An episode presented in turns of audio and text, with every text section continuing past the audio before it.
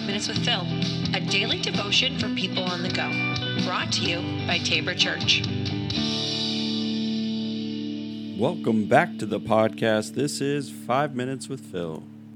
So, I have some leftover thoughts on uh, the politics, the stuff that we got to last week.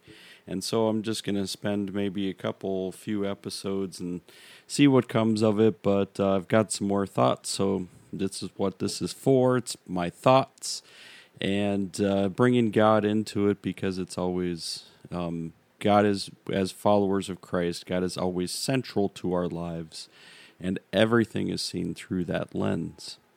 And so here's this concept: separation between church and state. The separation between church and state gets pulled out in lots of different arguments across the board, whether it's uh, holding a you know, voting place at a church and somebody saying, shouldn't there be separation of church and state to uh, somebody trying to bring some kind of religious nature to public education? And somebody's like, church and state, church and state, separation, put up the wall. Where is the wall? Who put up this wall? I think when you're looking at it, I mean, we go back to the Constitution Article 1 of the Constitution says that government will not, you know, try to promote or put down religion. And I think when you're you're seeing that and you're saying, but does that doesn't spell out the separation of church and state? Well, that came a little bit later on. I mean, even look at uh, I think it's Article six where it says that no candidate should be judged on the basis of their, you know, religious affiliation. I mean, and Luther agrees with that too. I mean, even though he's not within the system of the United States, but Luther talked about, you know, rather, you know, voting for a uh, a Turk, right, a Muslim, um, over, you know, some uh, some Christian who's actually you know, not very good in in a sense of morality.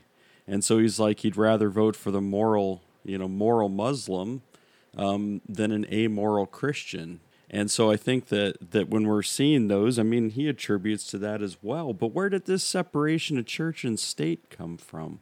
And and really, what it was is it started from a church, you know, the the Baptists early on in the country, eighteen it was uh, 1808, I believe, talking to, to Thomas Jefferson. And the Baptists were saying, hey, we really are afraid that the government's going to start getting intertwined in our business. And Thomas Jefferson then says, hey, here's the deal like there's this wall of separation.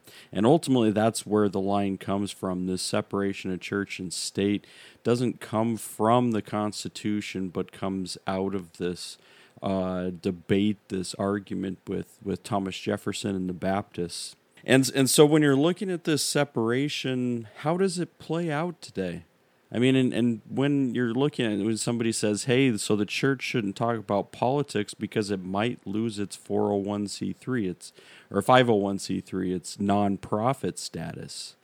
And that's always the thing that's put upon the church like, you know, don't talk about politics because, you know, apparently you're in this separation of church and state even bleeds into that. And that's just not true. Now, here's the thing the church should not tell people who to vote for. I, as a pastor, should not be telling people who to vote for. This is based on your conscience. Your conscience as a person and as a follower of Christ. You need to use your conscience, use the, the brain that God has given to you to be able to discern what is good, what is not good. Where are the places that I can feel good about voting, and where are the places that I don't feel good about voting? You know, I this uh, whole thing, you know, we're voting on the lesser of two evils. That doesn't sit well with my conscience, and so what I always, you know, eh, for for me personally, I always have to be able to say So I don't want to have to do this like, well, if both of them are evil or if both of them are amoral, you know, then how am I going to vote? Like, ultimately, we're going to have, you know, those problems. We're going to ultimately sin in the voting box because we're never going to pick a perfect person who's going to be able to rule perfectly, run perfectly. And this is that danger where we get into this separation church and state. Well, who are you going to vote? Well, this is where we've talked about last week. Be knowledgeable about what you're doing. Look into the issues that are being presented. Study it. Ask other people. And then be able to say, you know what? I'm going to make some decisions. The separation of church and state was never meant for the church to be kicked out of the public arena.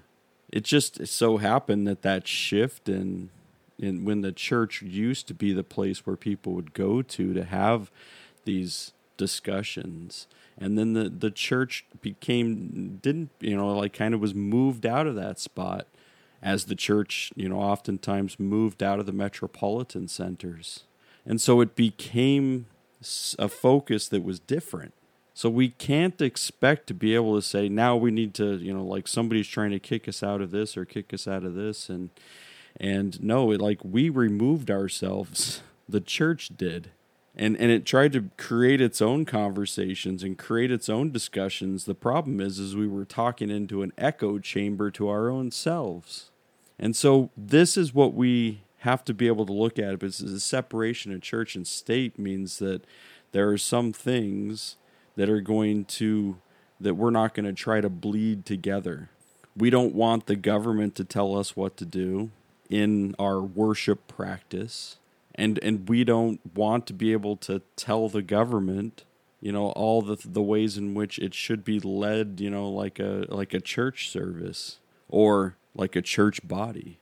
And so there's the parts about how do we then talk about that separation and those again, great conversation and discussion that people can point back to and say, here's the parts we see in, in this nation that there's a lot of, of, of Christian influence.